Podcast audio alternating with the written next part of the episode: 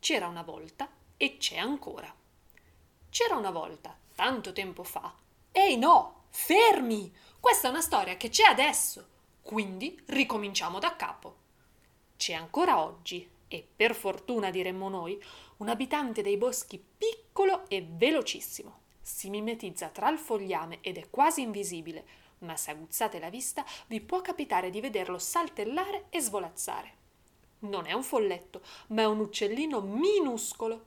Lui non lo sa, ma è il più piccolo pennuto europeo. Un bel record, non vi pare?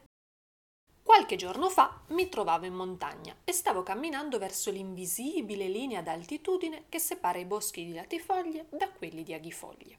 Ad un certo punto Napoleone, il mio grosso e grasso San Bernardo, si è immobilizzato e si è messo sull'attenti. Avete presente un colosso di oltre 90 kg che si impunta e non ne vuole sapere di proseguire? Ecco, mi sono trovata in questa situazione. Io volevo continuare la mia passeggiata, ma mi trovavo davanti una piccola montagna che aveva un'idea completamente diversa dalla mia.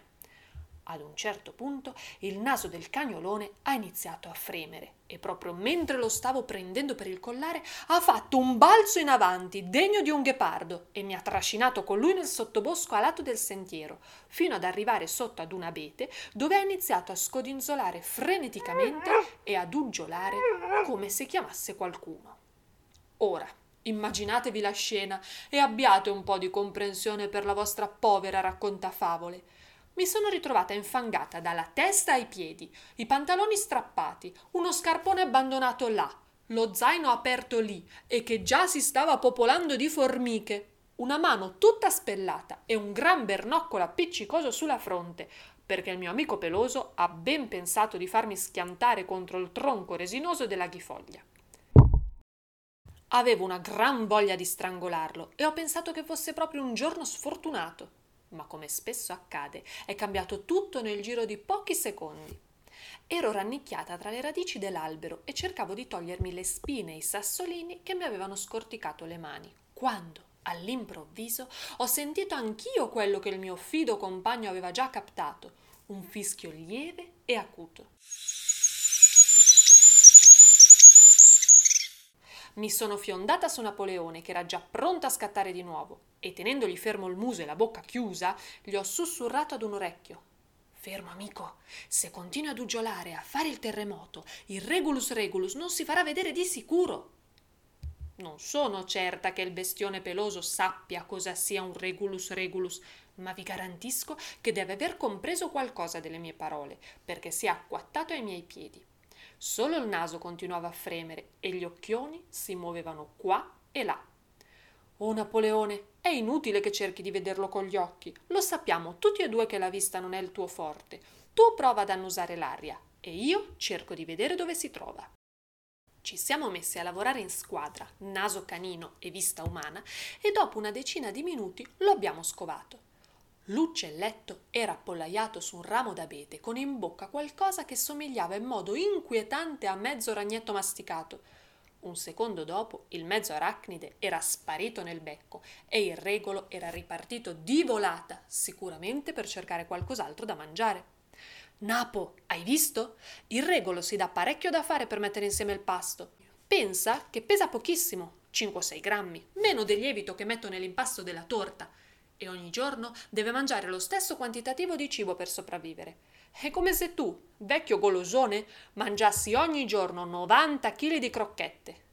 Il cane si volta e mi fissa.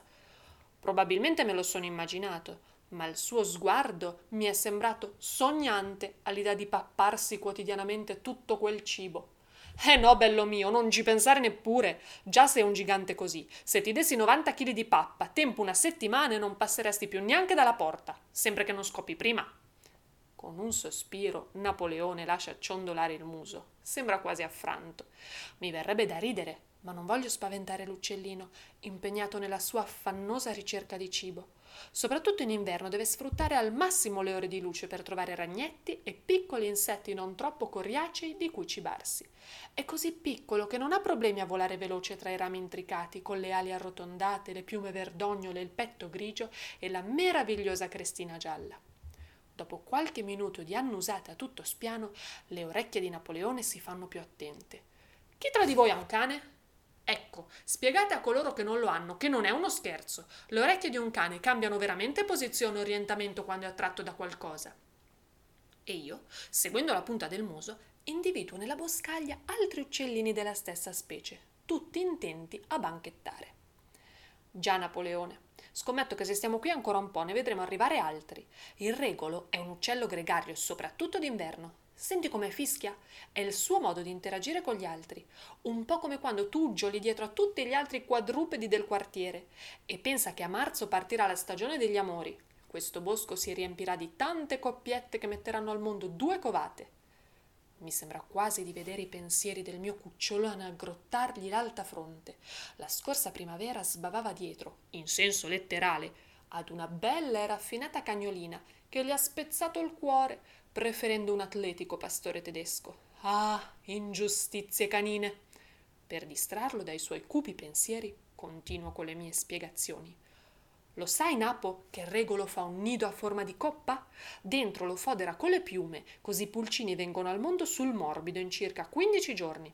I piccoli, anche una decina per ogni covata, lasciano il nido dopo soli 20 giorni. Ma ti immagini? Così giovani e sanno già volare. Mi sa che tu, a 20 giorni, avevi appena aperto gli occhi. Il San Bernardo mi fissa e non perde una parola del mio discorso. Così gli racconto che l'habitat preferito dal nostro amico piumato è il bosco di abeti e che in Svizzera c'è tutto l'anno, mentre se vive in paesi nordici durante l'inverno migra per svernare in climi temperati. Stavo giusto per lanciarmi in un'imitazione, dal risultato sicuramente discutibile, del verso dell'uccellino, quando un candido fiocco di neve si è posato sul nero naso di Napoleone. Sbrighiamoci, bestione, inizia a nevicare! Mi affanno a recuperare lo scarpone e a sfrattare le golose formiche che hanno colonizzato il mio zaino e il mio panino. In 448 sono pronta a ridiscendere la montagna. Sei zampe, due umane e quattro canine, si avviano lungo il sentiero, mentre i fiocchi si fanno più abbondanti. Tra i rami continuano a sfrecciare veloci uccellini e per un istante un regolo si ferma a guardarci, poi fischia e si allontana. Ciao amico, alla prossima! Anche Napo abbaia e sembra lo saluti. Forza bello, andiamo, devo mettere un po' di ghiaccio su questo bernoccolo. Tutta colpa, anzi, questa volta, tutto merito tuo. Napo mi guarda e giuro, sembra sorridere.